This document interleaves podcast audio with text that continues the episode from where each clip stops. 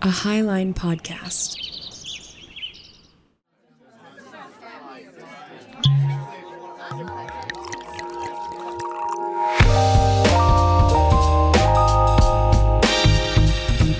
We live in a complicated and fascinating world that invites us to dive deep into its intricacies. Exploring the ideas and events that excite, intrigue, irritate, and confound us is how we graduate our knowledge beyond meme culture. Join us over a cocktail as we expand our understanding and share in the beauty we find along the way. I'm Stephen Torna. I'm Kat Dwyer. And I'm Stephen Henning. Welcome to the Whiskey Bench. Oh, Oh, sweet. That was a good sound. Grip it and rip it, baby. yes. So, I'm in the middle. I'm in the middle of moving. We closed yesterday, and Which, uh, congratulations. That's I so thank stinking you. exciting. We did it, fam. It was really, it was surreal. It was I really, bet. really weird. Well, and Um, you guys, I mean, you definitely had a bit of an emotional uh, roller coaster of Yeah, we had a lot of back and forth. Thank you for holding down. The, you guys did so good with John Locke. I was so proud of you. I loved I'm, that I was very relieved when you said that because I was like, oh man, Henning wasn't here. Like, it's not going to be as a robust of a conversation as it could have been. But I'm Oh. glad that you, I'm glad we got your approval, honestly, because I about that. enjoyed the episode so much. Um, uh, the the basics of Rousseau were so clearly like what Kat is all about, what you're all about. Or you mean Locke? Locke. Yeah. Yeah. Oh yeah, no, well, I mean, Locke is you. Is what I'm trying to say. Like, yes. Yeah, you align very, very well. And I loved I my favorite moment was when you guys when you stopped a little bit and you were like, wait, how does this support um uh this like, idea is this of, a, is this in support? Is this support like communism? Yes. like- I That was- loved that was like scary moment. the in the moment breakdown, you were like, wait, let's figure this out. I, I was like, we're not gonna let this just go. We gotta, No, we gotta no, think no, this no. through. No, that was Yeah. totally solid. But yeah, thanks thanks for bearing with. That night you guys were recording. Yeah, it was like 7:30 or 8. Um I was starting to get like a Zoom uh, meeting to go like meet with the underwriters cuz we did something that's basically unheard of and we bought a house with a mortgage with a zero credit score because we haven't had debt for like a year and a half before we applied for the mortgage. mm-hmm. Um so they That's- needed Pretty impressive. I'd Oh, love to you. actually know like how that process played out. It was, I mean, you guys kind of lived it. The consequences are last episode and I was not there, but it was I think it was so worth it and I I uh I'm I'm personally just really proud of having accomplished that. Um but yeah, I Yeah, had to meet, should be. I had to meet with the underwriters and give them a bunch of extra information and make sure like Mhm. all my bank statements were all in a row and it was stuff uh there was a whole thing we had to end up converting the loan from conventional to FHA and that had implications on the specific building I was trying to buy and it was crazy. It was it was crazy. But uh Mm-hmm. we're here now. Um but I finished my bottle of Laphroaig 10 the night before we closed. And I have not opened my new bottle of Lagavulin, and, and that is packed anyway. So I just Oh. cracked me a cold Jeremiah Johnson Mountain Man Scotch Ale. It's Hey. hands hands down, it's the best beer that Montana brews. Any company, any brewery, I- I don't care. At me on Twitter because Mountain Man is the best beer. Way better All I than gotta Cold Smoke, you Bozeman people.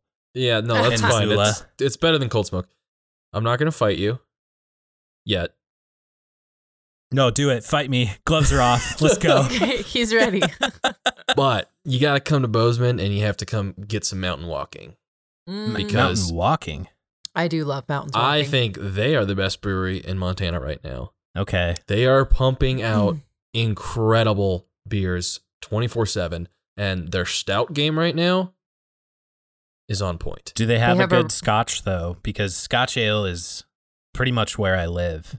They've had Scotch ales. They've got a bunch of mostly they're like what they would call like dessert beers, but they've got like a caramel chocolate stout and a peanut butter chocolate stout, and they had a chocolate cherry stout, and then they had like all of these fruit smoothie IPAs. One was like Yeah. a strawberry, banana, and mango, and one was like coconut Oh, Banana absolutely. I can get into and this. lime. Oh, they're so good. They also You- have like a really good like proper New England Yes. IPA. Like their um I think it's their June grass, I think. Mm. Or is that not their New England IPA? oh, June grass might be the New England. Their cloud, whatever. They've got some hazy ones there too. hazy? The June grass is really crisp though and good. Yeah. And they have a really, really good Czech style Pilsner.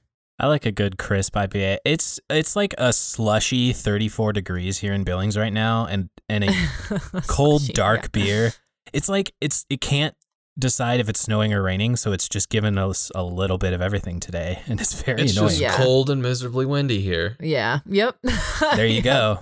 You know The what sun Which came through. I nice. I will say, you know what this brewery, Mountains Walking, is that the name of the Mhm. brewery? You know what they don't have though is the the best graphic designers working for them because the the Mountain Man can has always been the sexiest can of beer I've ever seen. Ooh, you gotta look at a mountain walking. I was gonna can. say, I was gonna Nah. say just just because I have a friend who Nah, doesn't like mountains walking because she says that their label looks like a website. So I think maybe they've over they have too many graphic designers over engineering Okay, their label. okay. I'm- I'm googling it right now, fam. we Mountains gotta do like a a Oh, pub crawl situation in our respective hometowns. that would be fun. Oh Yes. yeah, I'm into it. Mountainswalking.com. They got the dot com, fam. Look at them. Ooh. Oh, okay. I get the I get the it's very geometric. Like it's very Yeah. uh Yeah, modern logos and all their Yeah. merch as well. Mm-hmm. I that looks pretty good, but I mean the old can especially, the pint can. Torna, do you remember these black uh cans with the with the Mhm, bearded mhm. man with the piece of straw in his mouth and the big Yeah, aviator like glasses? Blue and green colored almost like yeah. the yeah. It was, and then the the can was one of those where like you pop it and the entire top comes off. It's not just like a soda can That's- popper. Yes, I do like those, Those way were better. fucking awesome. Hard to come by. yeah, they don't make them anymore because uh, the front brewing was. Um, I think they either rebranded or somebody else bought the brewery and renamed it Mhm. Jeremiah Johnson. And Mountain Man is like their staple. It's like the thing that puts them on the map. Um, it's good stuff. It's good stuff. Enough about what I'm drinking though. Tell me about your beverages. well, uh do you like it, Kat? Oh, I enjoy it very much. Yeah, it's great. Okay. Why did you ask me? No, no, that? because it's like You a never weird asked drink. first. That's I, I know, I know. The- two, two, two things. One, this is not technically the drink I'm about to tell you. oh my god. okay. Whoa. So Okay. tonight, uh, given you know springtime's coming, and you know I've been wearing my palm leaf hat, and it's been sunny, and so I thought, hey, let's start featuring what I would consider like springtime drinks. Into it. And then it's windy and whatever, but we're having a nice Aperol spritz this evening. Two ounces of Aperol, three ounces of Prosecco, and then two ounces of club soda stirred up with ice. I love Aperol spritz.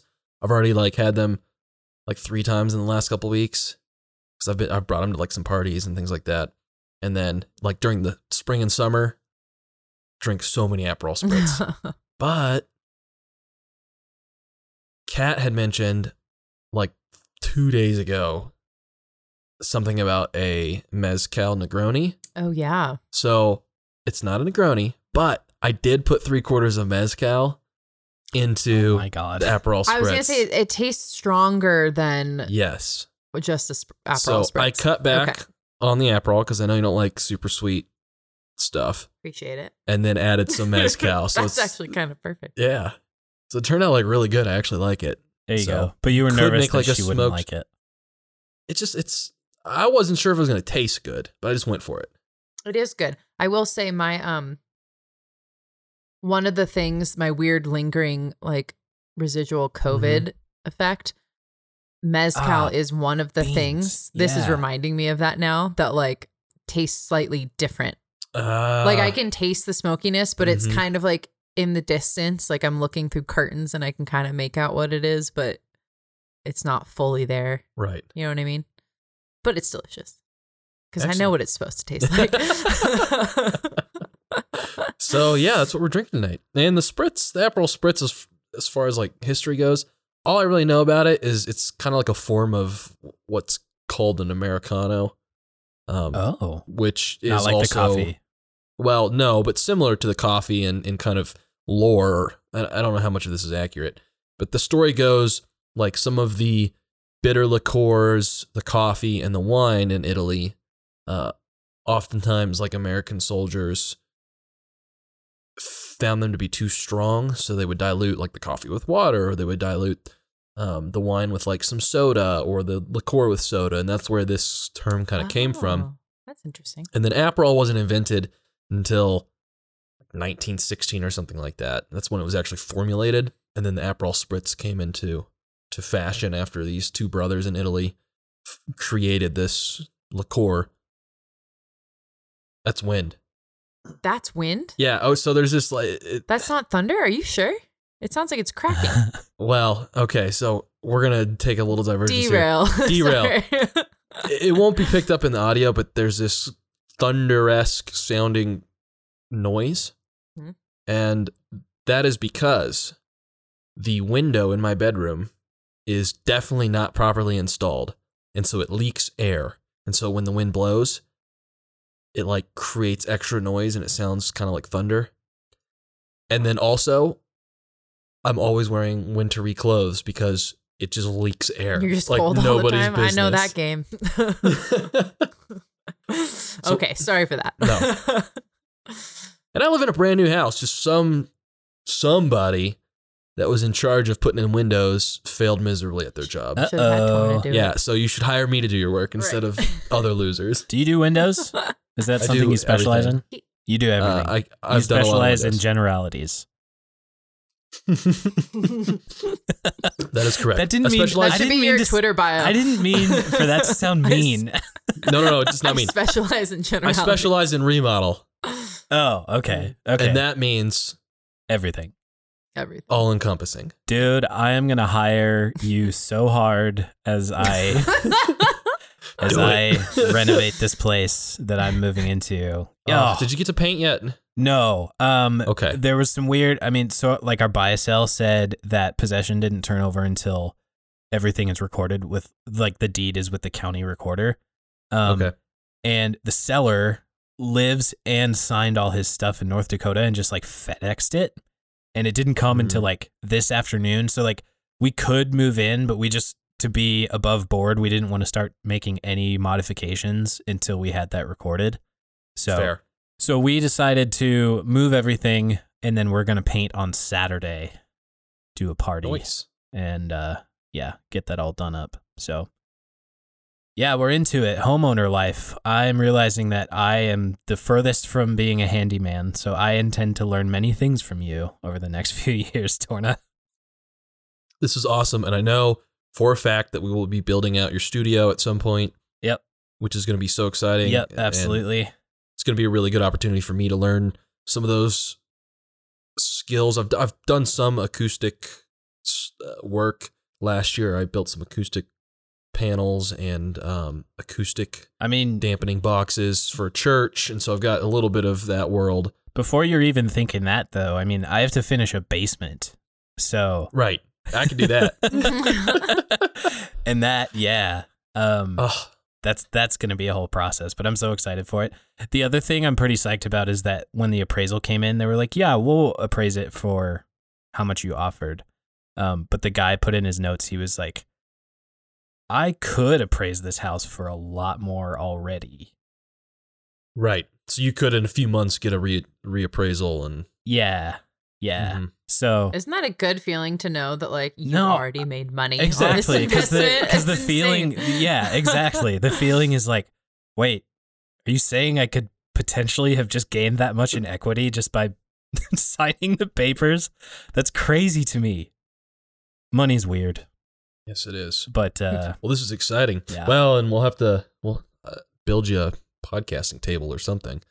oh yeah That dixie be- actually found be- a table at goodwill that we're just gonna redo we're gonna Excellent. finish Oh, yeah, up kind of restore it's actually very much like the one sitting between you guys right now it kind of folds right? hmm oh, Uh, cool. Like a drop leaf style. exactly. Yeah. awesome. Um, yeah, and then the the the legs kind of like swivel out to support the the leaves when you lift them up. It's uh it's pretty neat. It's going to be a good D&D table as well. But Excellent. oh, so good. Uh, I am dying to build some furniture. Let's do it. I've got to dabble a little bit. I'm currently in the process of finding shop space There you go. with like two other people to actually set up a full time wood shop. Oh, yeah, that's right. So it's not like attached to you or like you have a Yes, so I place to go and then you have a place to be work. home. Yep. Because I've That's very got nice. A list of people that want stuff built and know where to build it. So I'm Am like, I on that list? I, yes, Cutting board. yes. Of course. Well, that's that's stuff I can do at home easily. But like, someone wants me to build a kitchen table. Oh yeah. Uh, someone Yeah. also wants a wine cabinet. I want a big uh like floating desk basically. Like Yep. yeah, Mm. mount a big desktop to a wall is what we're trying to do. All sorts of stuff, man.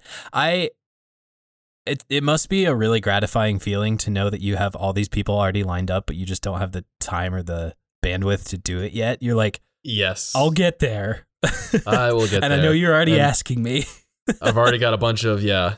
Uh, I've already got a bunch of plans. Well, I've I'm The life of the contractor just lining jobs up a long time, so I've got a bunch of stuff planned and and specs and kind of like ready to go. I just need somewhere to do it, yeah, there you go. so I can start making money. Oh, so good.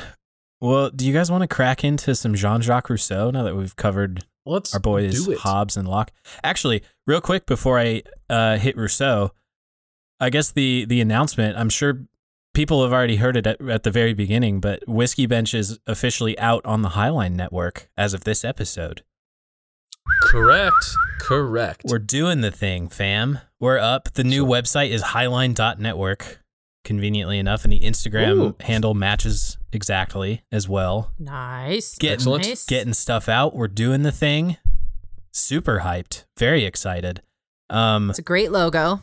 thank you. Thank you. That was all my wife. All my wife. She's a genius. Um, the uh, the little HL down in the corner of the whiskey bench artwork, like Mhm. it works on so many levels. Like the H and L are pushed together. There's the line above it because of Highline, but also like it very much looks like a brand you could actually put on like a horse or a cow in Montana.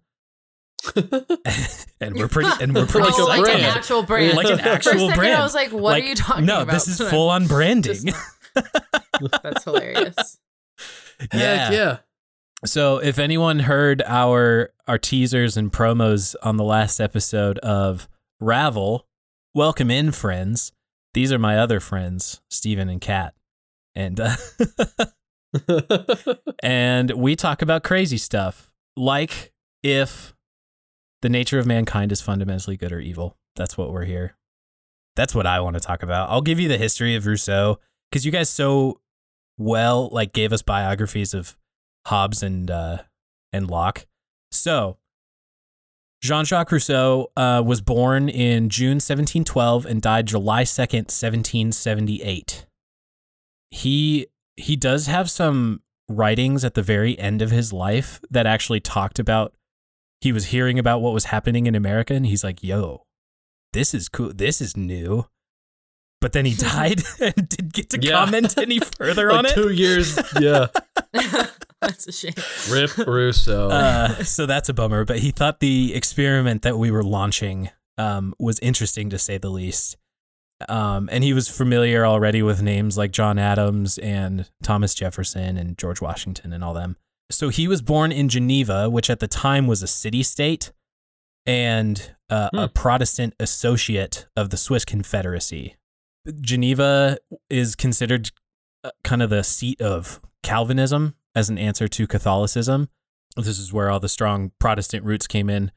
And uh, his ancestor, maybe five generations back, had fled to Geneva.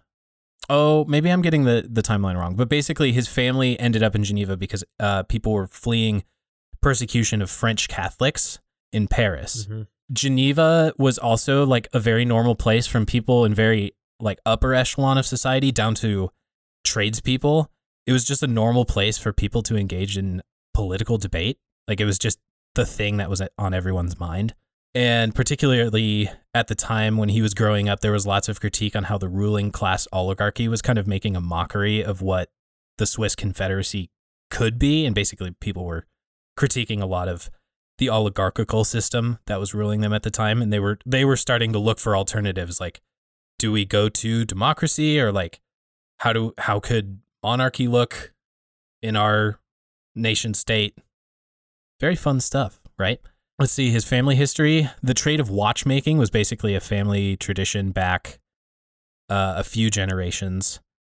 His They made good watches in that that neck of the woods. absolutely they True. did.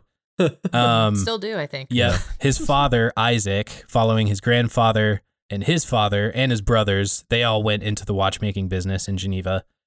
And uh, notwithstanding his artisan um, status as a watchmaker, he was very well educated and a lover of music.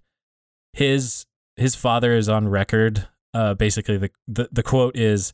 A Genevan watchmaker is a man who can be introduced anywhere. A Parisian watchmaker is only fit to talk about watches. Oh snap! Shit. yeah, right? Throw some shade. Man. Get out of here, Frenchies. kind of dunking, dunking on their heritage, but Yes. Yes. Yes, absolutely. Jean Jacques' mother was from an upper class Calvinist family.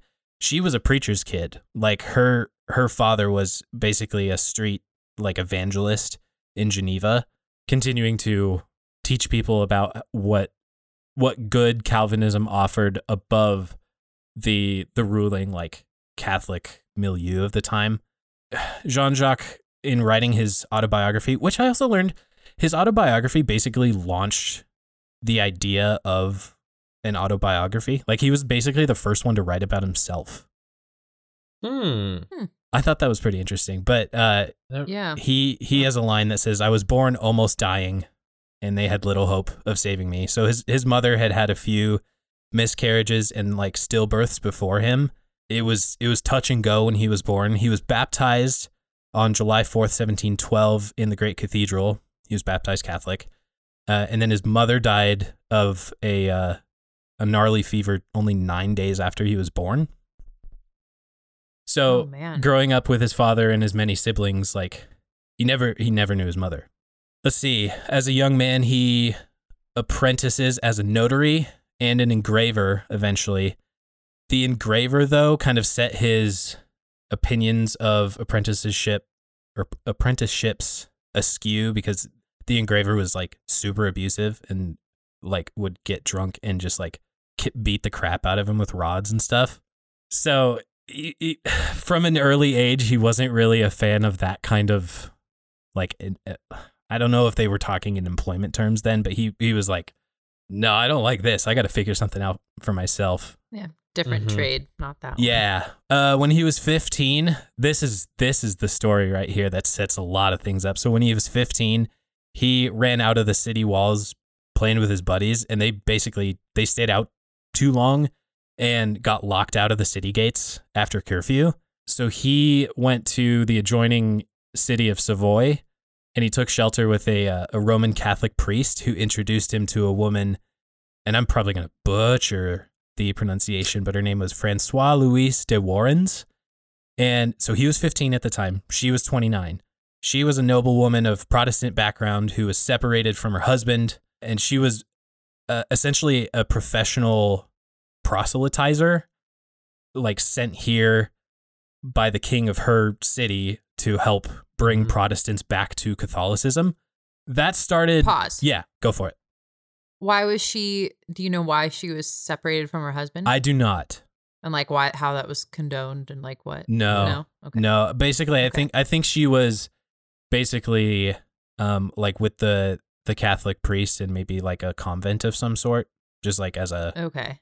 a shelter of some sort. I'm really not sure. I don't have any background on that. Okay. But basically, she was helping like deconvert Protestants back to Catholicism, which they she successfully did with Rousseau. So he converts to Catholicism around this time.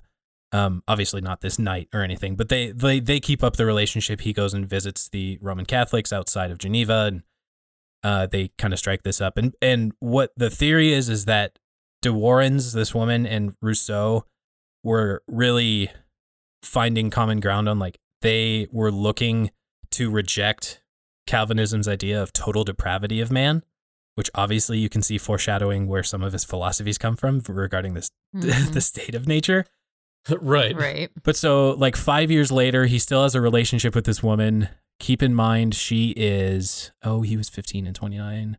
She was 29 when they met. So she is 14 years older than him. So when he turns 20, basically they start hooking up as lovers. I was I was waiting for that part of the story. yeah. Um, All right. but so he he's kind of in a in a rebellious streak against his father and his family. So this woman takes him as a lover now and also His French employs him as the Yeah. steward of her house. Oh. oh snap! He got set up. Yeah, so like he, now he's in this relationship Sugar where he's like he's super confused by the sexual side of their relationship and it like he Be a Catholic. the article yeah the article i read was like yeah it made him super uncomfortable but to his dying day he always considered her to be the like the greatest love of his life which Oh, I'm sure. maybe a conversation about grooming is needed at that point but okay yeah. Wow. Well, there's something powerful in that, no right? I, mean, what? A, I get it i get it They had some kind. To some degree. They had like a, it sounds like a mentor mentee relationship. a little bit and then- yeah yeah. Which So in his 20s, he took to uh, studies as he would continually come up on long bouts of uh, hypochondria. So he would like basically just like close close himself off and just study things like philosophy, mathematics, music, all sorts of stuff. This is where most of my research breaks down because again, I've been busy buying a house and stuff. But the the short notes of it are after a while in 1742, he moves to Paris uh, to present basically he invented a new form of musical notation and wanted to present it to the Parisian academia of the time and like he was assuming because a lot of people were telling him it was brilliant and it was a lot better than the the system that like renaissance composers were using.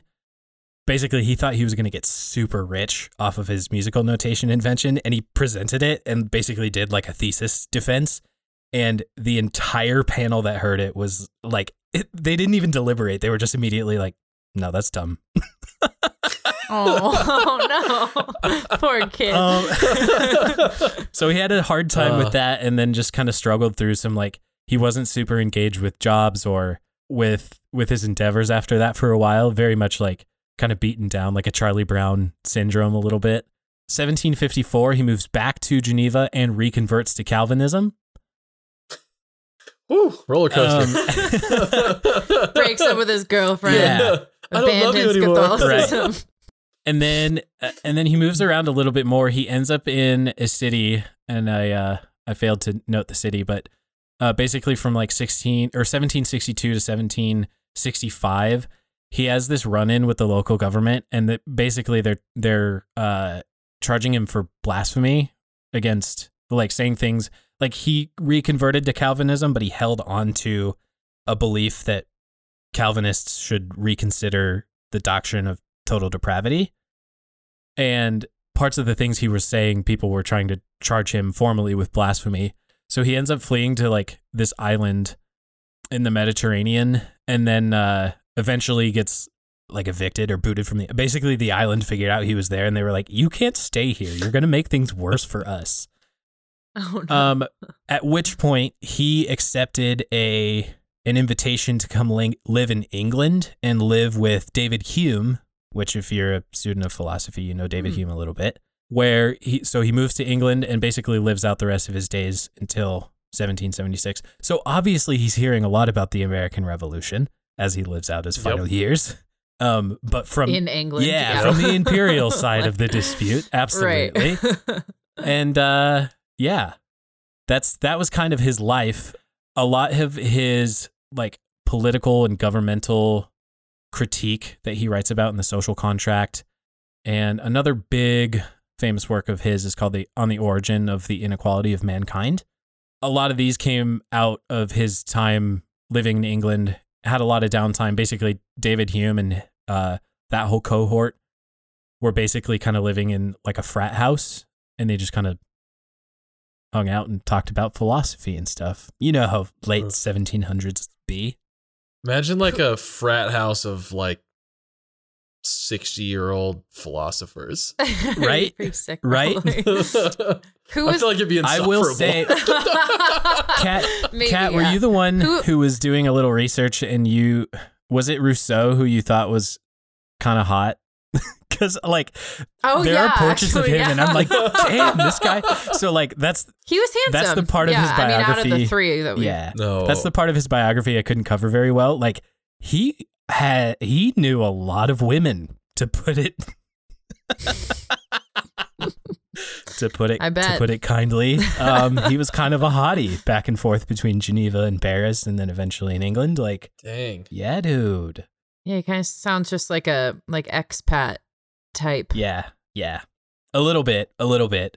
And if you read the social contract, which I just recently finished, I was posting a lot about it on the uh, Instagram. The interweb. Yeah, while I was reading it. Um, if you read it, you can hear a lot of specific things about like that oligarchy in Geneva that a ton of people were dis- dissatisfied with. You can hear a lot of that. You can hear a lot of skepticism at like Parisian culture, especially as like Paris at this time was kind of becoming the uh, the peak of like outrageous art and fashion, and like everything was exaggerated. Everything was just becoming ridiculous in his eyes.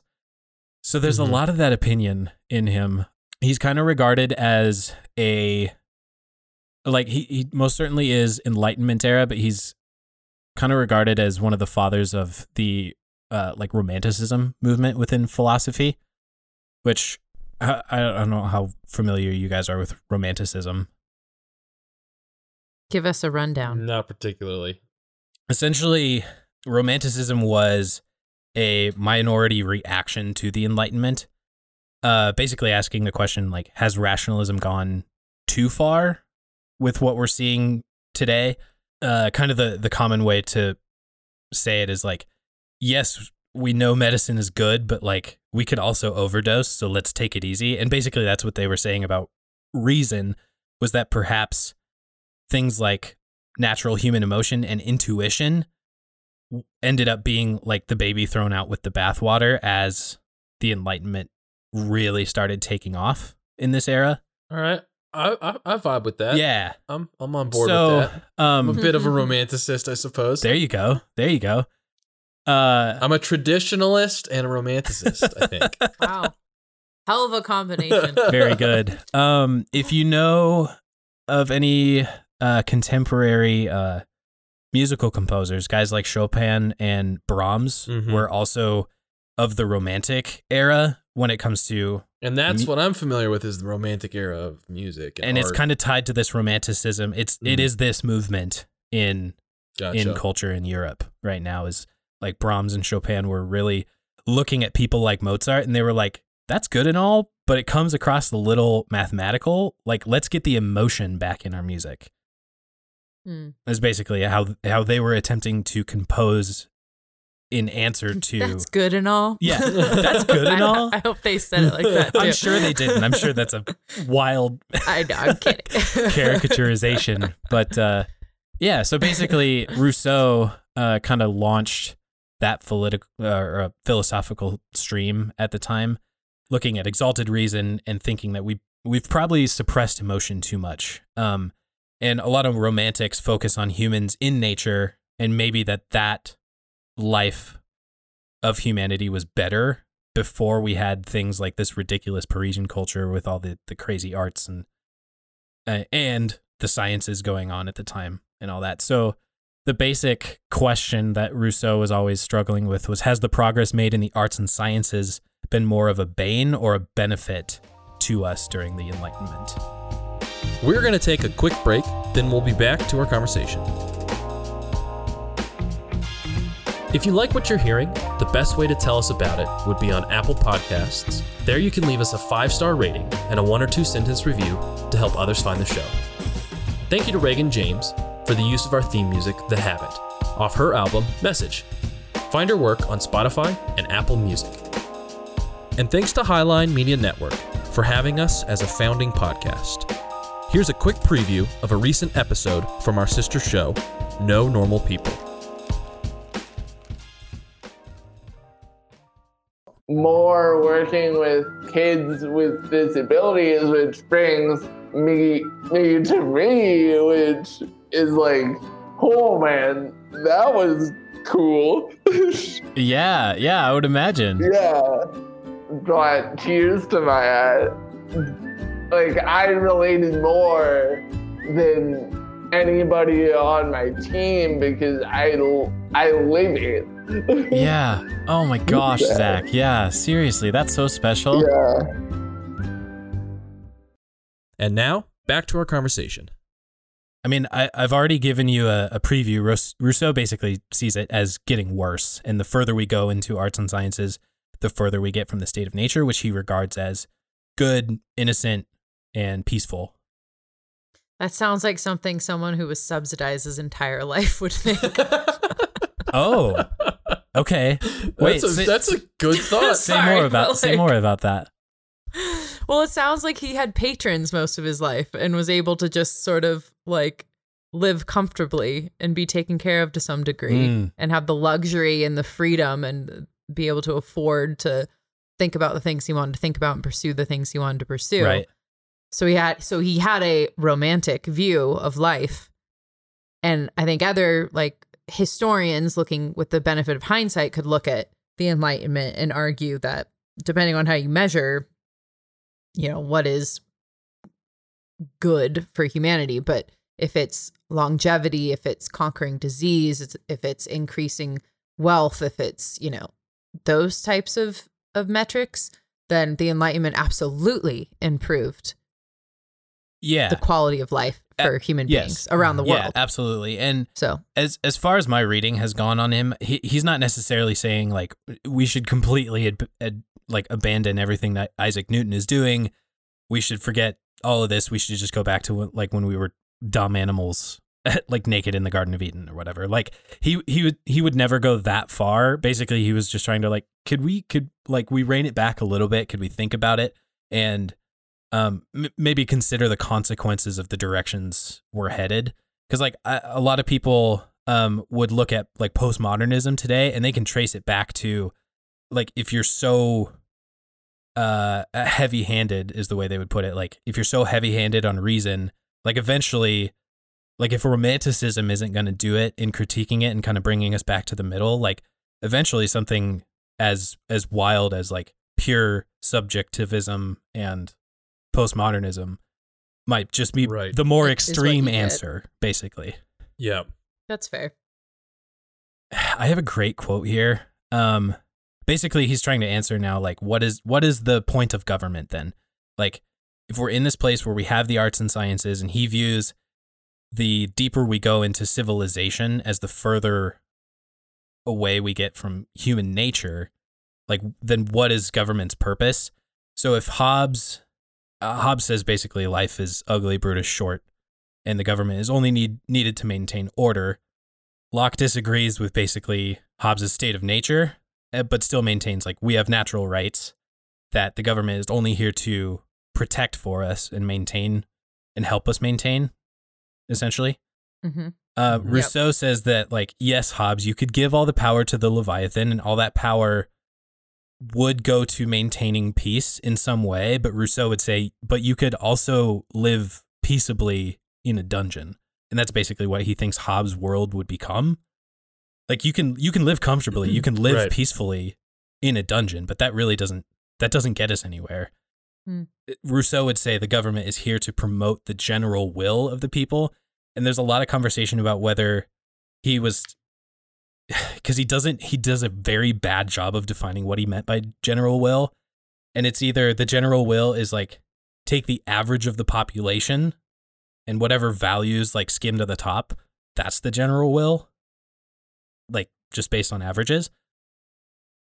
A lot of philosophers though has t- have taken his line of thinking and called it the transcendental general will and basically say like there's values across uh, all of humanity that the government should be put in place to help promote Like where whereas Mm. Hobbes is there to only maintain order with his government and basically be like the jackboot ready to like kick kick people in the teeth if they're uh right. not behaving. Locke says like the government is here to defend us from something or like protect us to keep our natu- natural rights. Rousseau would say the government has more of an active positive role to like actually promote the general will and be a little more active but work toward that end. Um which I'm not sure I agree with either. I think I'm very Lockean when it comes to role of government. I also see that as yeah. yeah, go ahead. Well, when looking into Rousseau just a little bit, it seems like he was a bit of like a utopian thinker in many ways. Yeah. Um which probably is part to do with some of those opinions like yeah, you know, there there is a way for uh, you know, this government structure to lead a people to what would be like a utopian state or something like it. Right. Yeah, and I think well, I mean he he has a lot of th- thoughts on government that I'm, I might not be most well versed to talk about here. I'm more here for the state of nature conversation still. Um, exactly. A fantastic quote here along these lines like pairing this idea of m- more arts, more sciences get us away from the state of nature and this role of government.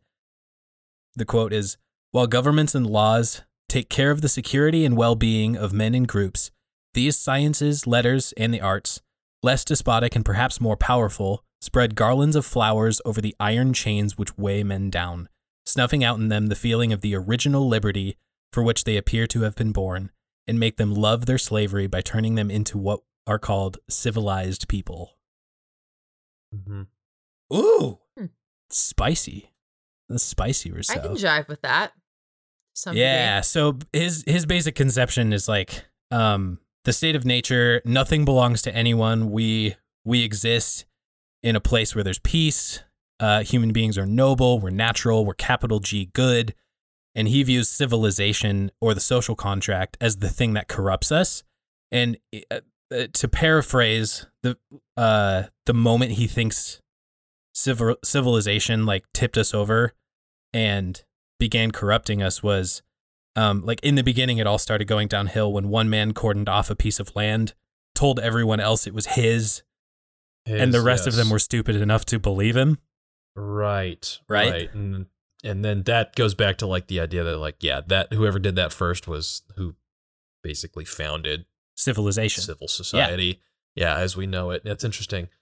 So, so is he saying that then property is the foundation of society? oh i think he's he i think he wishes that property was not Or the foundation or to be organized and to have culture requires property. Yeah i um in his conception It sounds like he separates culture from like civil society. he Is that right? He it gets blurry again. Sometimes his defini- sometimes Yeah. he uses the words for different things and his definitions get a bit Mm. blurry here. I think he wishes that property was not the foundation of civilization and uh I mean uh, at this point oh let's see. I I don't remember.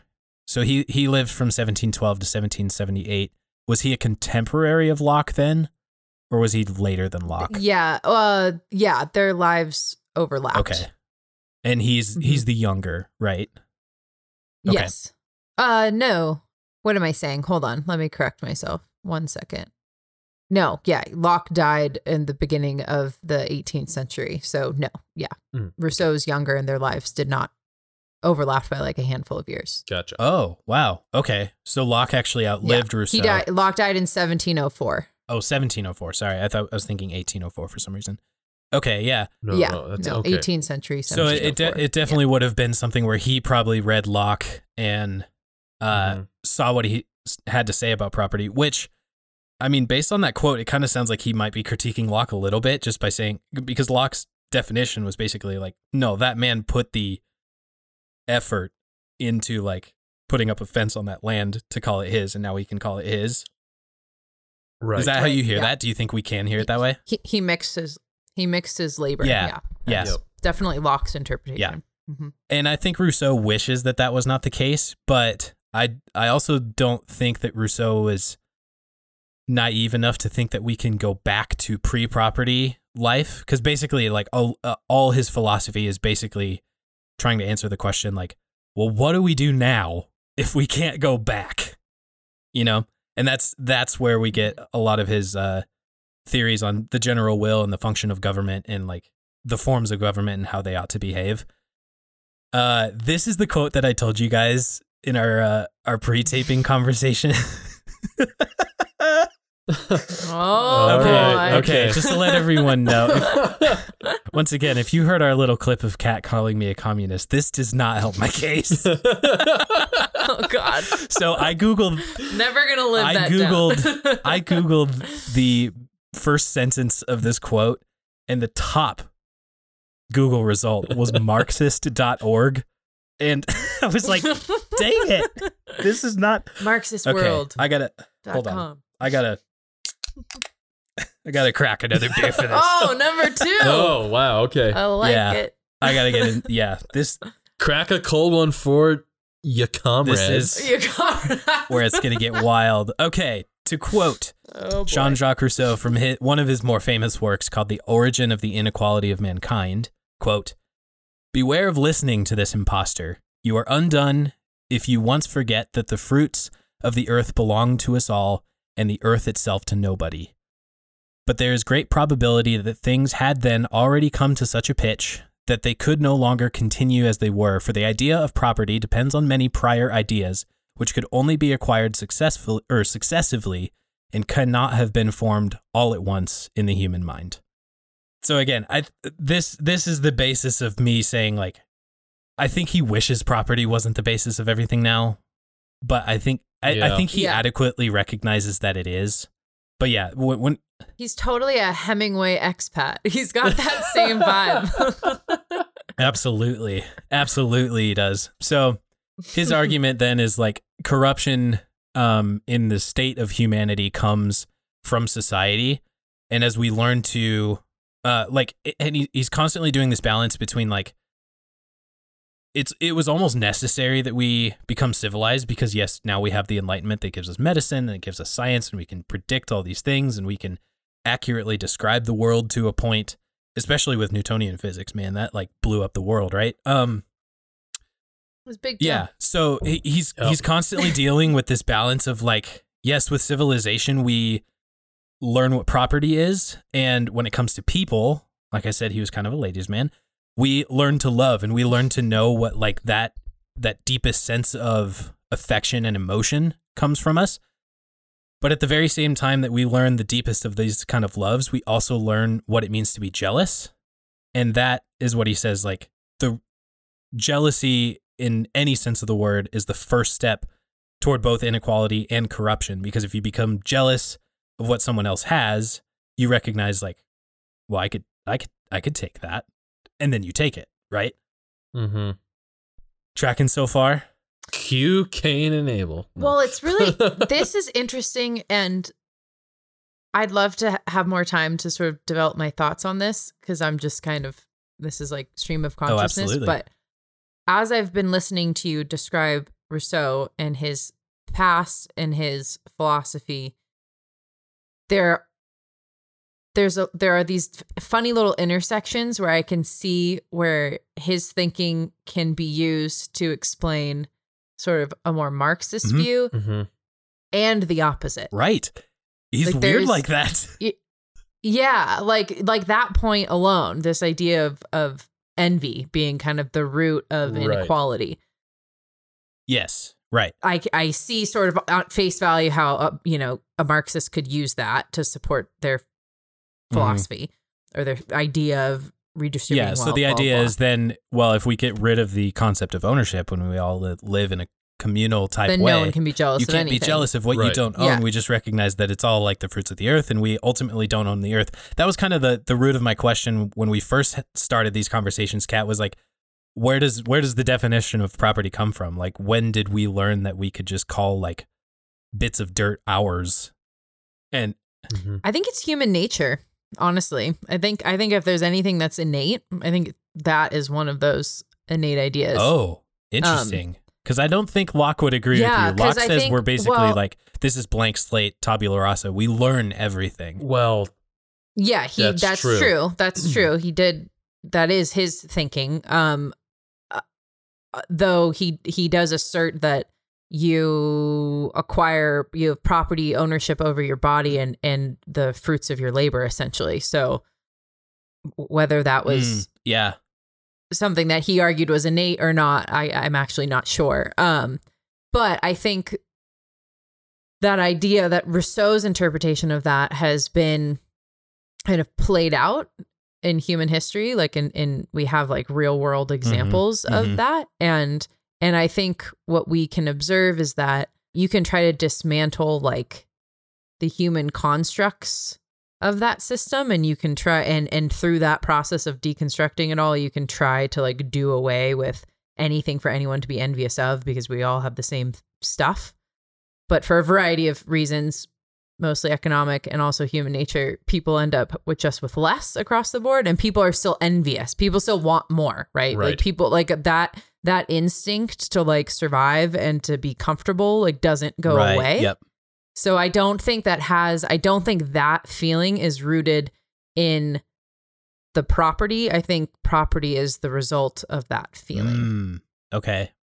yes, I can follow and, that. and what I was going to say before is just like I find that idea that envy leads to this thinking interesting because my father has always said that like that envy is what leads to communism.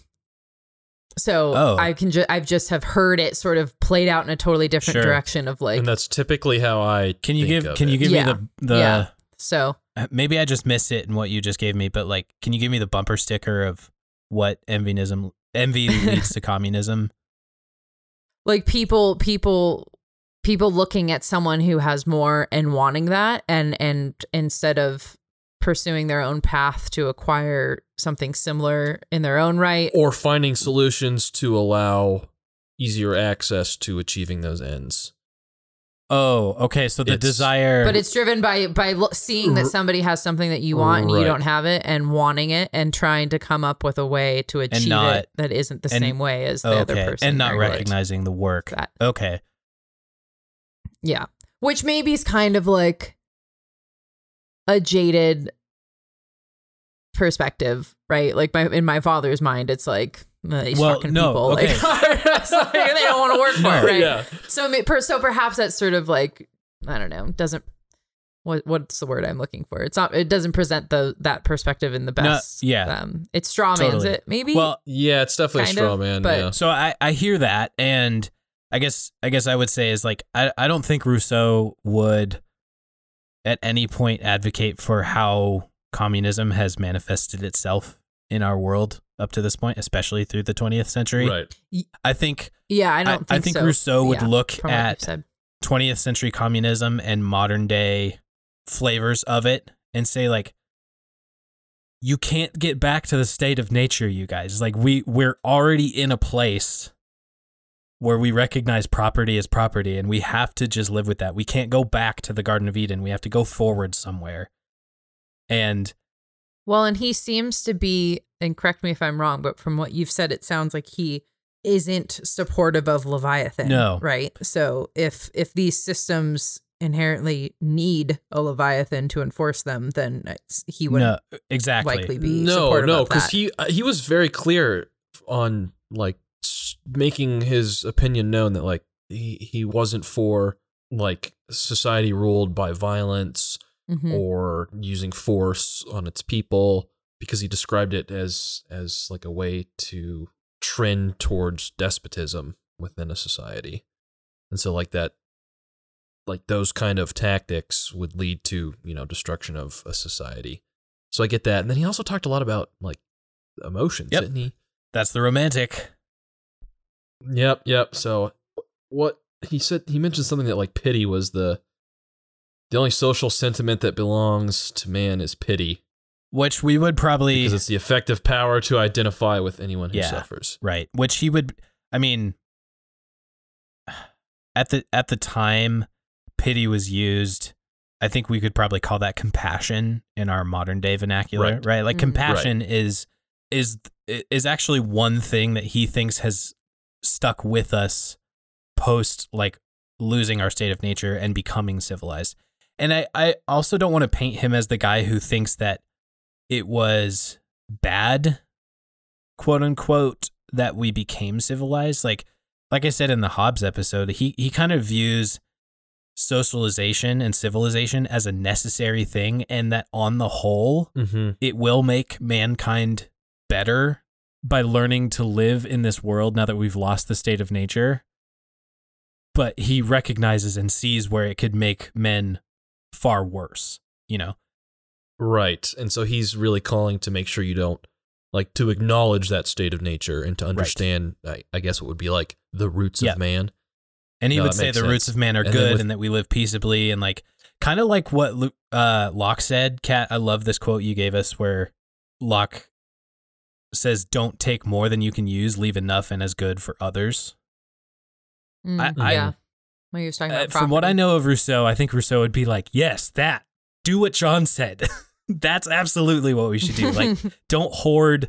Don't like amass like these massive stockpiles of things that you're never gonna eat. Like, it's no use to fill your barns full of apples if like 98% of the apples are gonna rot. Like, you might as well take what you need." And and then live in a society or live in a, a collection of people where you can like freely give those, recognizing that the apple isn't yours. You know, like that's the state of nature Yeah. to him is basically we get along, we're peaceable, but he also thinks that we're kind of innocent in the sense of like we're kind of dumb, we're stupid and unimaginative, as he says, and that the political society like creates us into an intelligent being and like a capital M man, basically like mankind. Like we we need the a political society of some sort to like help us organize and realize this is where we live now, and we have to do mm-hmm. do with that Oh. what we will. Huh. So, what would his? We've kind of established that he was maybe a utopian thinker, if we could describe it that way. What What would his like ideal world look like? Because from what I my initial thoughts were that he didn't want any sort of central government, or he, or he didn't really think that a social contract was necessary. But is that not I'm correct? so glad you asked. Basically, he won't So he won't he won't say Okay, that the cool. social contract is unnecessary because he realize he recognizes that the social contract already exists and we can't go back to Okay. a time that it doesn't. Mhm. So he's pragmatic. So in the way. social contract, the one I put so many Instagram stories up about, we have three basic forms of government in his mind. We have democracy, aristocracy, and monarchy. Um, and he recognizes that there are so many mixed forms of this. Like you could have a democratic mar- monarchy or a democratic aristocracy of sorts. Um, and recognizes where experiments like that are already happening. Like he's even looking at Geneva, Paris, and the rumblings of America and saying like, "See, we're all Mhm. trying stuff different. Like the experiment is working. That's cool." Um he would say his his main argument for governments is that the choice for what type of government you choose lies in an inverse relationship between population and the governors. So he he thinks I, he thinks that the more people you have, you will eventually reach a point where like a pure democracy becomes way too complex and nothing would ever happen. yep. So that you so you need to pare it down. And if that civilization gets even bigger, you might consider like working on some sort of like aristocratic monarchy of sorts. Like the the bigger the population Mhm. gets, the smaller he thinks the government should be and more consolidated because they can't be as the energetic. logistics behind Right. it. Like there needs to be a balance sure. between energetic and deliberative. And honestly, if he lived long enough to see like what the founders were framing in the Constitution, I think he'd be like, "Yes, that. Let's all do that, please." Right. I think It's he would be on scalable board with that. solution we've Uh, come up with. because he also he also talked about like what it is to be a tyrant and he also discussed you know overthrowing like a tyrant sovereign power so he touched base on kind of the foundations of what was the American Revolutionary War, Yes. Yep. and kind of kind of addressed whether you think that England was a tyrant or not. I don't know, but like he had already addressed that and was thinking about it. So yeah, it would be Well, ultimately, to, I think I think we could point to that. Rousseau and say he helps us formulate the the bumper sticker of like absolute power corrupts absolutely, or any form of power corrupts absolutely. Like that really says a lot about Rousseau in my mind because governments will always tend to deviate toward the power hungry people and the people who desire for greater influence in his mind. And he would say that those people who desire that much influence are also the most envious of us, and the more power they accumulate, the more wealth they accumulate, the bigger and fatter they get, the more power they wield, and the more evil they get thereby, basically. Correct. And correct me if I'm wrong here, but because of our, and this is in Rousseau's, because of man's tendency away from what was that state of nature, he then goes on to claim that as a result, all man is in some form shackled to like a burden that is, I- don't know how to say it. Like we're all shackled to or I guess man is in chains in every aspect of Mhm. his life. Yeah. Yep. Okay, and then and then that's why he then kind of started to discuss, well, how do we address that issue? Yeah, and and of being and in he would say the least burdens- burdensome change, or wow, and he would say that the least burdensome chains, as far as a form of government goes, is what he calls is a democracy. elective aristocracy. He Okay. thinks he actually Hmm. thinks democracy of the three is the most dumb. Like he, Okay. I mean, like it, when he says democracy, he means pure democracy. He means like He means like, all right, everyone cast your vote on everything. he means yes. He he means democracy in the sense of like everyone pull out your iPhone and vote yes or no, Mhm. and and everyone actually did it. Mhm. um i think he would look Right. at our system and be like yeah i think the system we have um where we like we go to a place to vote or like the voting happens once a year or like once every few years or something depending on where you are i think that system he would look at it and be like that effectively weeds out the people who probably shouldn't be voting in the first place because they're not educated enough and Mhm. won't stay up on it enough to really know what they're talking about. Well, and we also have like, we also have like, you know, like a deliberative body in the Senate and like different branches of government to check that power. You know, like we're a republic, Yeah. not just a pure democracy, Right, right? exactly. Which which helps. brief with that, aside preventing That's actually a kind of a beef I have with the federal government. Um, ever since, oh, I should know it, especially if it bothers me so much. But the amendment, the amendment that made senators directly elected instead of appointed by Mm, the yes. state, fucking hate that. Like, in my mind, like you lose the the lines between Senate and House get so blurry that it's like, what's the what's the point of calling it two bodies if we're all just going to elect the same people? Like, Oh well, and there's an incredible push to basically dissolve the Senate, and not and not just like the headlines we've all heard about the filibuster and changing rules and blah blah Mhm. blah. But like I've talked with a few people.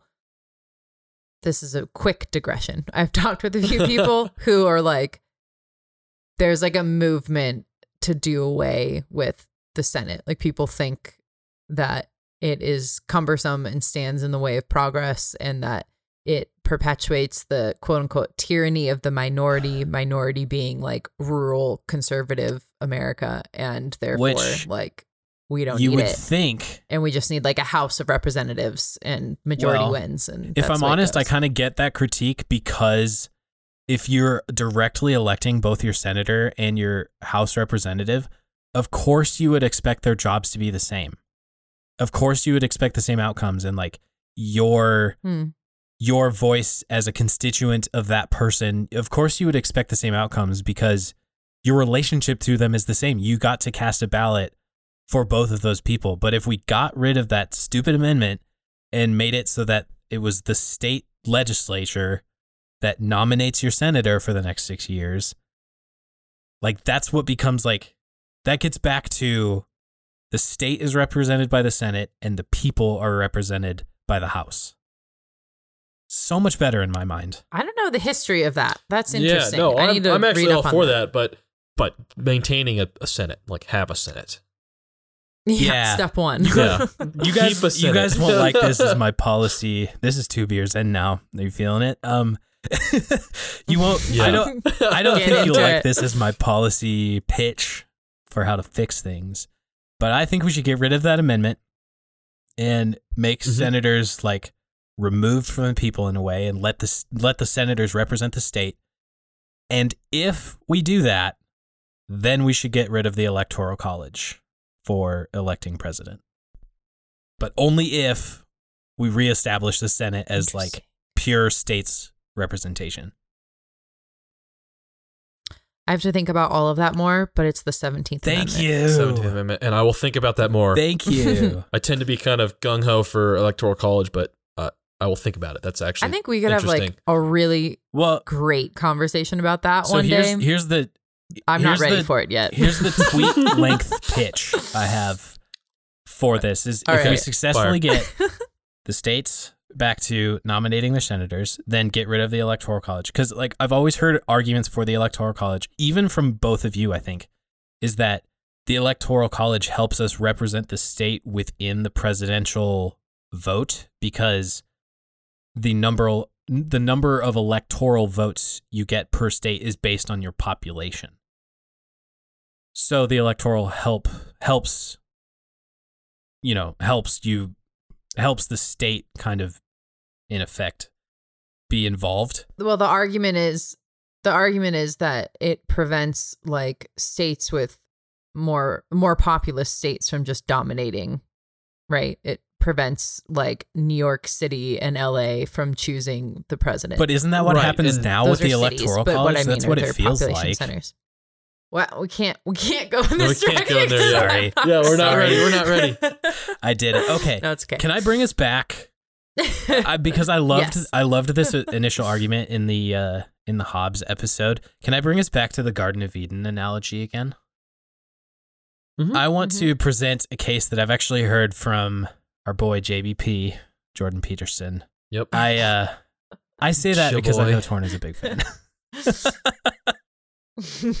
I'm not necessarily not a big fan. I don't know. I have complicated views, but um, he breaks down the the first few chapters of the book of Genesis in a fascinating way Mhm. in his biblical lectures, and the way he kind of breaks down the knowledge of good and evil and like the pivotal moment that Adam and Eve choose to eat that eat of the tree of the knowledge of good and evil the, the quick way he spells it out is like once once we eat of this fruit that gives us the knowledge of good and evil and we realize we are naked as soon as you realize you are naked you know how vulnerable you are and that's why we clothe ourselves because it makes us feel a lot safer even to put a couple layers of cloth in between let alone like metal armor or whatever but like once you Mhm. once you're naked you feel that vulnerability and that's why like that's why even Christians talk about marriage as being like a really sacred thing is because like the act of sex inside of marriage is like getting back to that utter vulnerable nakedness before the the person you love, right? And sharing in that and trusting each other completely. But so once we know that vulnerability and as soon as I realize I'm naked, I'm vulnerable and I see another human being who is naked and vulnerable as Adam and Eve both got to experience now that once you see another person as naked, you also see them as vulnerable and you know what those vulnerabilities are because you're experiencing that yourself. And that is essentially Mhm. what uh, Peterson says like, that's the knowledge of good and evil right there. Because as soon as you know what makes another person vulnerable, now it's possible to exploit that for your own gain. Correct. Yeah. right? Mm. That makes sense. And if I'm honest, that fits Rousseau pretty dang well as far as his concept of the state of nature. And which is why I made such a big deal in his biography about his his kind of rebellion and like constantly warring with the idea of total depravity in Calvinism because I think he was probably reading the same passages um as a as a person of faith and uh, admittedly going back and forth between Catholicism and Protestantism and all that, but he was reading the same text each time and and seeing like things seem good before we learned each other's vulnerabilities. And what is that if not we gain civilization and now we know how to exploit other people through that civilization. Okay. What do you I think? can track with that. I would I think that's a fairly good line of thought and that also kind of ties into me perceiving him as a bit of a utopian Mhm. thinker. That that holds consistent.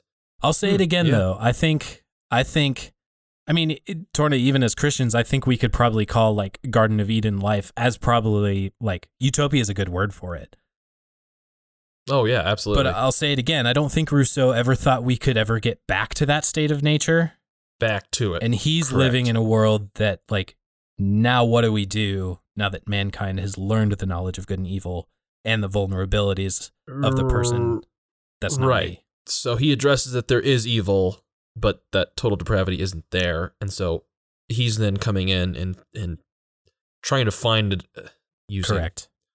other terminology like a a social contract that remedies that evil that he perceives. Yeah, the social contract that at least works to keep that at bay. right. And so I think it was I guess you could say it as like a a social contract that allows man to like recognize himself as an individual, obey the law, and simultaneously be free. Right. Yeah. No, I think that's good. Kat, what do you think of that? What do you think of this line of thought? Sounds like he's arguing for limited government, really. this is what I'm also saying about Rousseau is like, yes, I pulled that quote from marxism.org or whatever. Um, Right. but also but also you can But- hear that line of argument and be like, sounds like we agree. Like he's it, that's what I yeah, that's what I was saying earlier. There are these funny little intersections where I can see sort of his his theories or or his ideas being exploited by different like modern worldviews. But it sounds like he ultimately had a lot of faith in mankind and in humanity and and like recognized the value of the individual and wanted to f- live in a society that allowed that individual to mm-hmm. flourish. yeah, I think. I, one way I heard a podcaster talk about Rousseau is that he was like he was the father of romanticism in a sense, but like I heard someone talk about him after studying him a long time. They they were like he's 80% enlightenment, 20% like full romanticism. But he leaned into it kind of the opposite way. Uh maybe. Wait, what do you mean? Like did, did like did he want to be more of a romanticist than in hindsight he really oh, was? that's totally possible. Again, it was his later life that I didn't study very well. sure. So I missed that part. If that if that is the case, but having having read Social Contract myself and which I have done a lot of and I need thinking about this guy, you guys, because like it's fun looking back over the last three episodes and like Torna after three epi- after discussing Locke and Rousseau, where do you, like if you it's not like if you had to pick just one, but like are you still leaning towards Hobbes as far as all your research into Leviathan and like what what Hobbes thought? Uh no, I honestly I don't think I lean into any of them in any like particular vigor more than the other. Like it's just kind of okay, yeah, I can vibe with what Hobbes saying a little bit and I can I can see Locke as being kind of more like the libertarian poster child. Oh, he definitely is. And like Rousseau's like, you know, seems like he's got some nice ideas that stem from probably kind of some childhood trauma and like you Place know of privilege, honestly. I'm I like, think. okay, I, I get it. I, I kind of see all of this, but like I uh yeah.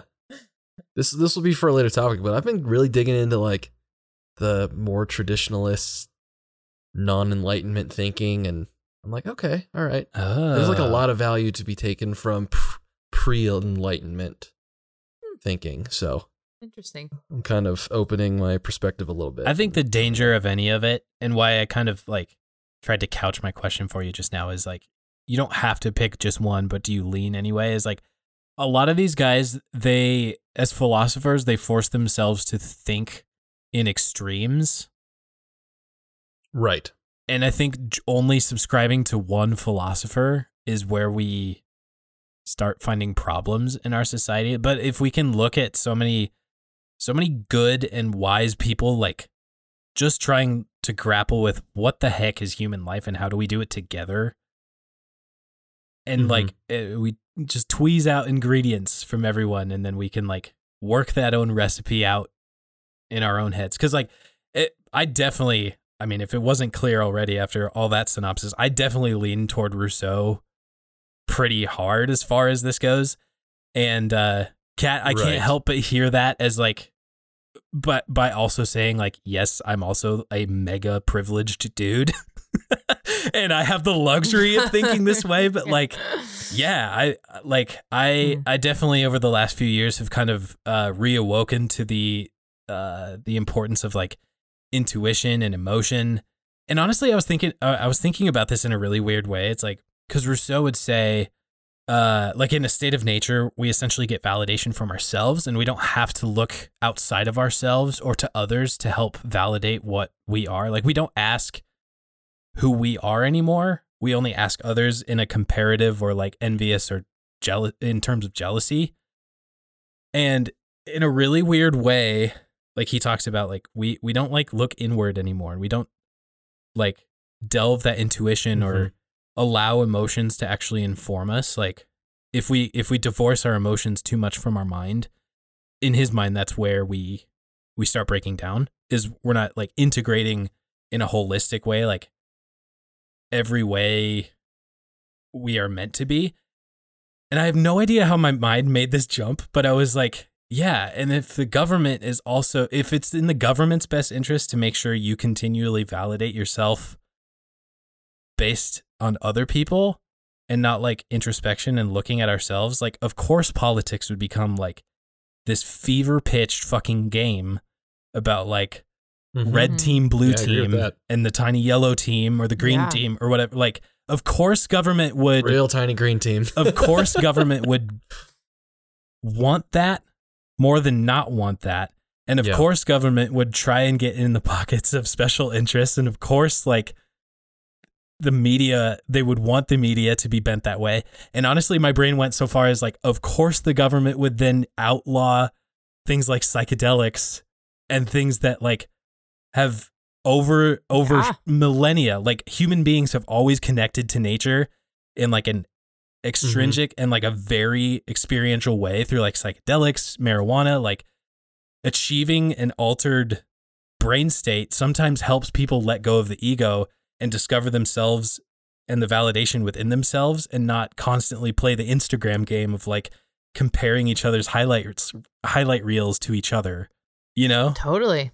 You reach like, yeah. I you- didn't think this is where this was going to go, but I like it. This is this is good, and this is why I'm saying I'm not leaning into either of them because uh, honestly, it's thanks to pursuing and and thinking about Orthodox Christianity a lot lately. But like trying to see and find value in that pre-enlightenment thinking that was more emotional, more spiritual, and like a, a lot of these thinkers were kind of like hyper Yes, yep. rationalists, and. And and Yeah, I that's a good way to don't put it. think and that's that what good. romanticism is, And is in the basically past, saying like, this is getting Right. too extreme. Walk it back. and and I'm kind of am like I'm an analytical Mhm. person by nature. Totally. I think I am. You know, the engineering, math kind of guy.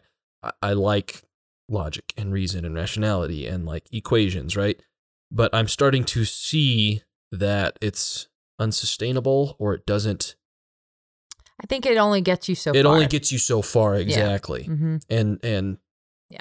i'm not saying that these thinkers are that way but like a lot of that post enlightenment thinking has ignored the old world perception and i think there's value in that so I, Hmm. I need to th- i need to explore some some older thinkers before i can really like make something here but like yeah you know i kind of vibe with like the libertarianism thing but i'm starting to see some you know trying to address some of the glaring issues I think, from my perspective, sort of the Lockean approach provides a really nice framework for society Mhm. for that social contract. And then within that, on the individual level, I completely jive with what Rousseau talks Mm, about. Right. mhm. I think maybe separating the two, allowing for the individuality. I mean, and Locke did too, but he just, I think, definitely had more of a kind of mechanical approach. Right. It feels cold, right? Oh, that's a good Whereas word for Rousseau it. does feel warmer Yes. and more romantic.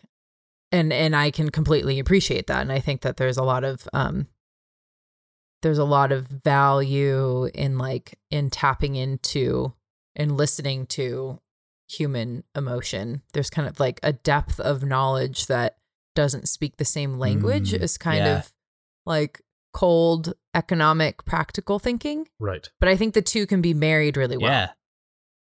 I think one allows for the other, right? And from my perspective, like kind of that cold economic practical framework allows for the flourishing of like the romantic warm human Mhm. ingenuity beneath it.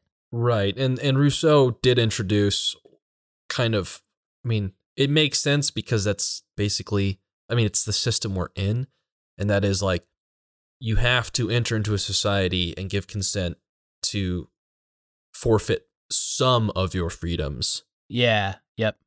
to like let man To co- ensure others. to ensure others, right? Yeah. Yeah. And so that's that's the system we're in. So maybe it's naive to say like, oh yeah, that makes sense. So that's good. But then you also like need to take into account all of their well, Hobbes didn't really think in limited government, but trying to understand like where limited government comes in. Because like the issue that we're seeing now is, well, now there's too many laws on the book, and it's mm-hmm. There's too many infringements on freedoms. We're trying to engineer if there if if there's two different tiers here, not two different tiers, but maybe two different like stratospheres operating. Did I take a psychedelic? I don't know. Yeah. like but if there's I think at the point that we've reached now in the Western world is that we're trying to engineer sort of the individuality aspect of it. Like we're trying to there's there's too stringent and complicated and interwoven structure above that's trying to engineer and determine particular outcomes beneath. And Right. that's where you end up losing all of the freedom and ingenuity and creativity that comes from, in my view, the other. I'm I not agree. high. so good. I and swear. I would and I would go as far as like equity and equality stems from like loosening up on all of these random restrictions and it leads yeah, to true equity and equality. Yes. Yeah, I Yeah, mean, to, yeah. so you exactly to put it succinctly, we're talking about equality of opportunity and not outcome, right? Yeah. correct Uh, yes. What a classic! Yeah. What a classic fucking man. libertarian line that is. Look at me! I can Yeah. be libertarian. He's a libertarian. let's start a children's tv show Look at Oh me go! Yeah, absolutely. that could be the name of the Oh. show look at me go Look at me. I love it. I'm into it. Oh my gosh, you guys! it's like a little libertarian Alcohol fueled libertarian kid show. I will. Look at me go. Yeah. I'll apologize to anyone who knows philosophy, and if I mi- misrepresented Rousseau in any way, to be honest, uh, sometimes in my mind, even like the lines between me and Rousseau's thinking get really blurry because, like, I'm really into a lot of what he has to say. If I'm honest, so Yeah, no, and he, as I've been looking into like Locke and Hobbes and Rousseau, and something that really I haven't been exposed to much in the past, like you realize how much of, I mean, and these are just three, like how much of their thinking is oh embedded in right? Western culture. Isn't it wild that like Yeah, we can name totally. specific dudes from like 300 years ago that can Right. influence us and, uh, this and- and, you know, and then I haven't It's even got- cool. I haven't even got to dive into like the really old philosophical thinkers, and that's what's really shifted my perspective here is starting to really understand how young the Western perspective of the world is, Mm, yeah, totally. Yeah. and kind of having to like check myself and be like, "Whoa, yeah, this really is like only." 400 years old Totally. like since the enlightenment It would be Mhm. like, are are we gonna just eh, are we just gonna throw away ten thousand years of human experience Yeah. in history? Yeah. Probably not. Fair point. So let's find, you know, whoa. Or get some perspective. So that's kind of where I was like, yeah, I really got Man, I love the way you articulate that me up a because now, bit. now what I'm thinking is like, it's one thing in 2021 to critique modern day China, but like, you can also study China from like 5,000 years ago. And like, just studying the history of China would be such an endeavor to be like, how does this like landmass Yeah. Over like 5,000 years become what it is in 2021? And how can we like Mhm. at least in some way allow some form of benefit of the doubt for like yes of course these people grew up in that culture for how many thousands of years and like that watching just that single civilization evolve over time yeah, there's an important perspective there, and and then you know with modern day China, it's like okay, well then you need to learn about the history of it being. I mean, this is going into like a random history, but like I don't think people realize China was like at the turn of the century, like 1900, like China was Right. nothing. Well, China, Like China Japan was like, Japan conquered China basically. yeah, yeah, yeah. China, China was. oh God. I need my no no no. I'm, I'm kicking myself because I'm forgetting which dynasty it is. I want to say it was after the Ming dynasty, but I might be wrong. So don't quote me on that. But China was like the preeminent leader Mhm. in the world in terms of math and science Yes, and absolutely. inventions and mechanics. And I mean, they were incredible, right? And then their political system shifted. Yep, They became more protect- protectionist. They turned inward correct. and they Which slowly we saw. We started. also saw with China, in or uh, Japan in their history as well. yeah, they Yep. slowly started to sort of basically the rest of the world outpaced them. hmm um and they were stubborn um you know th- those dynasties were stubborn in in in deciding to turn inward and they kind of became yeah. obsolete and then yeah fast forward a couple thousand years and there are a couple hundred years and they're you know completely decimated at the turn of the 20th century and then that laid the groundwork for communism to take root and they've been suffering under that and its weird twisted version today uh, now i'm just on a rant No, no, but, then I mean, this is the trajectory of history. there too. are certain but there are certain even throughout throughout the history of mankind whether it's you know sort of our modern can be identified as our modern understanding of what western civilization is or these like lockean or hobbes or rousseau's ideas.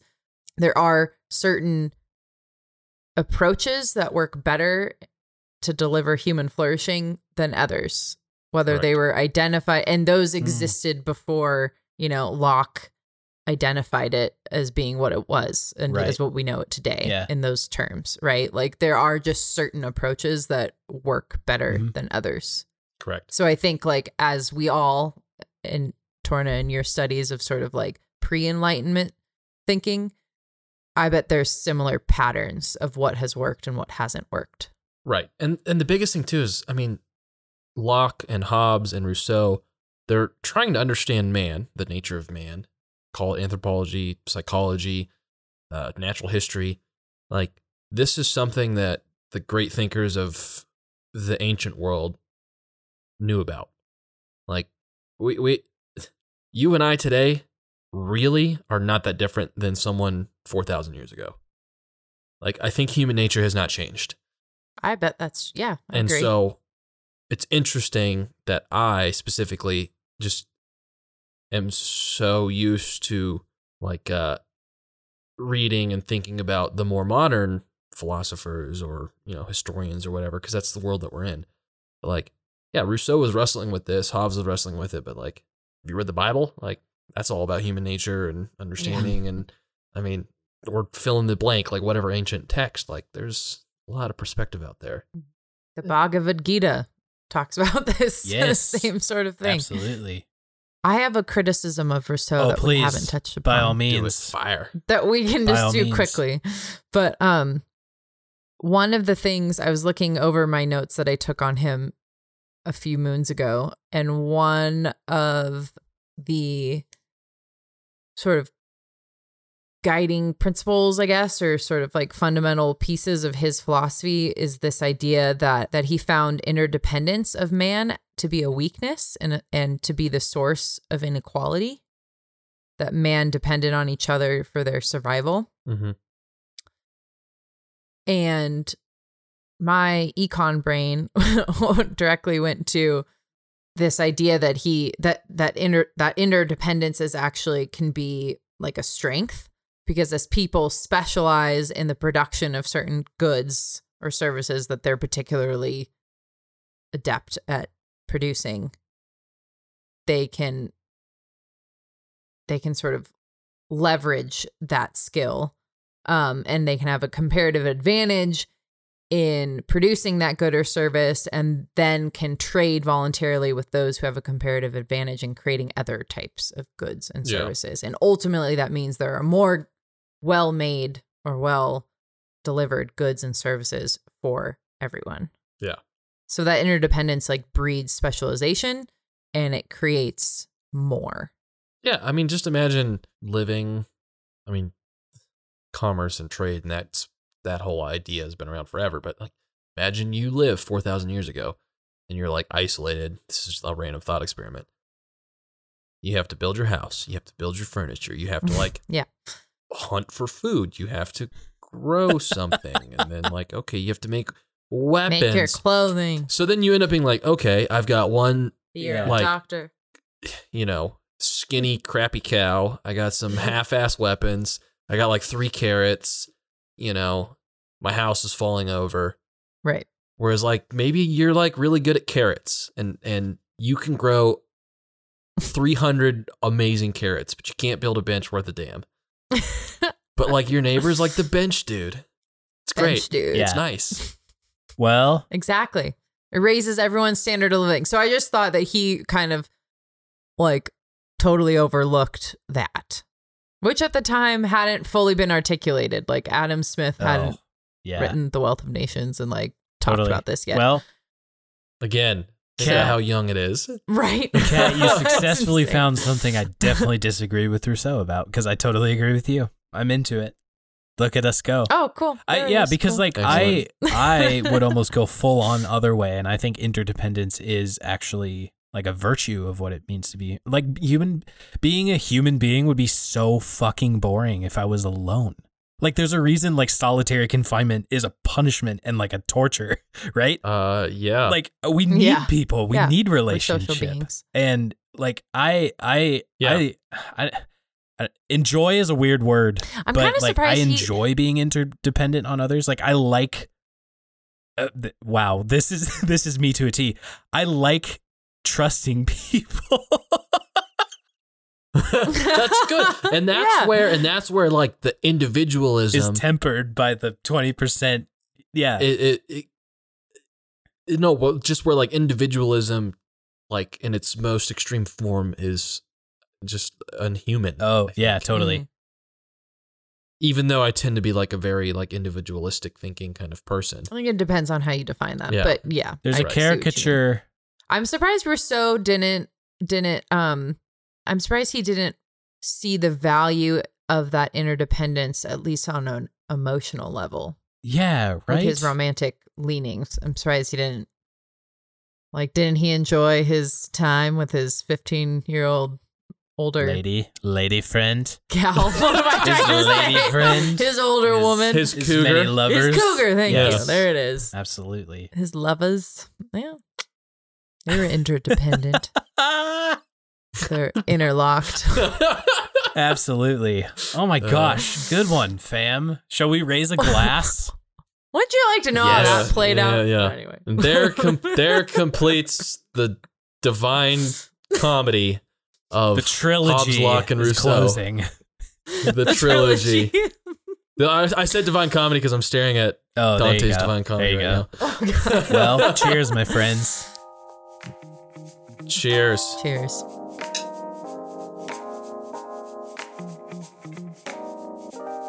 Thank you for joining us on the Whiskey Bench.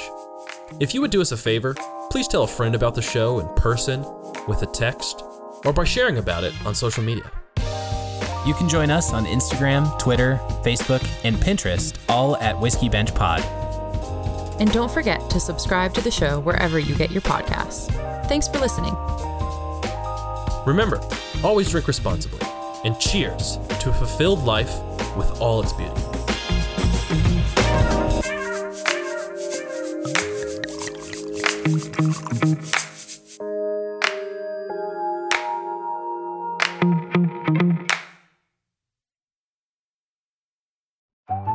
Hello, and welcome to No Normal People. I'm Steven. And I'm Dixie Lee.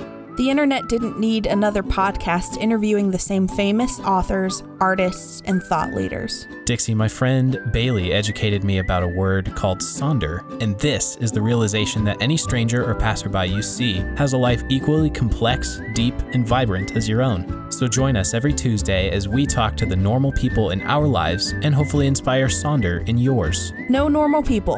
It's like Humans of New York, but a podcast and in Montana. Highline Media Network. Normal people in normal places.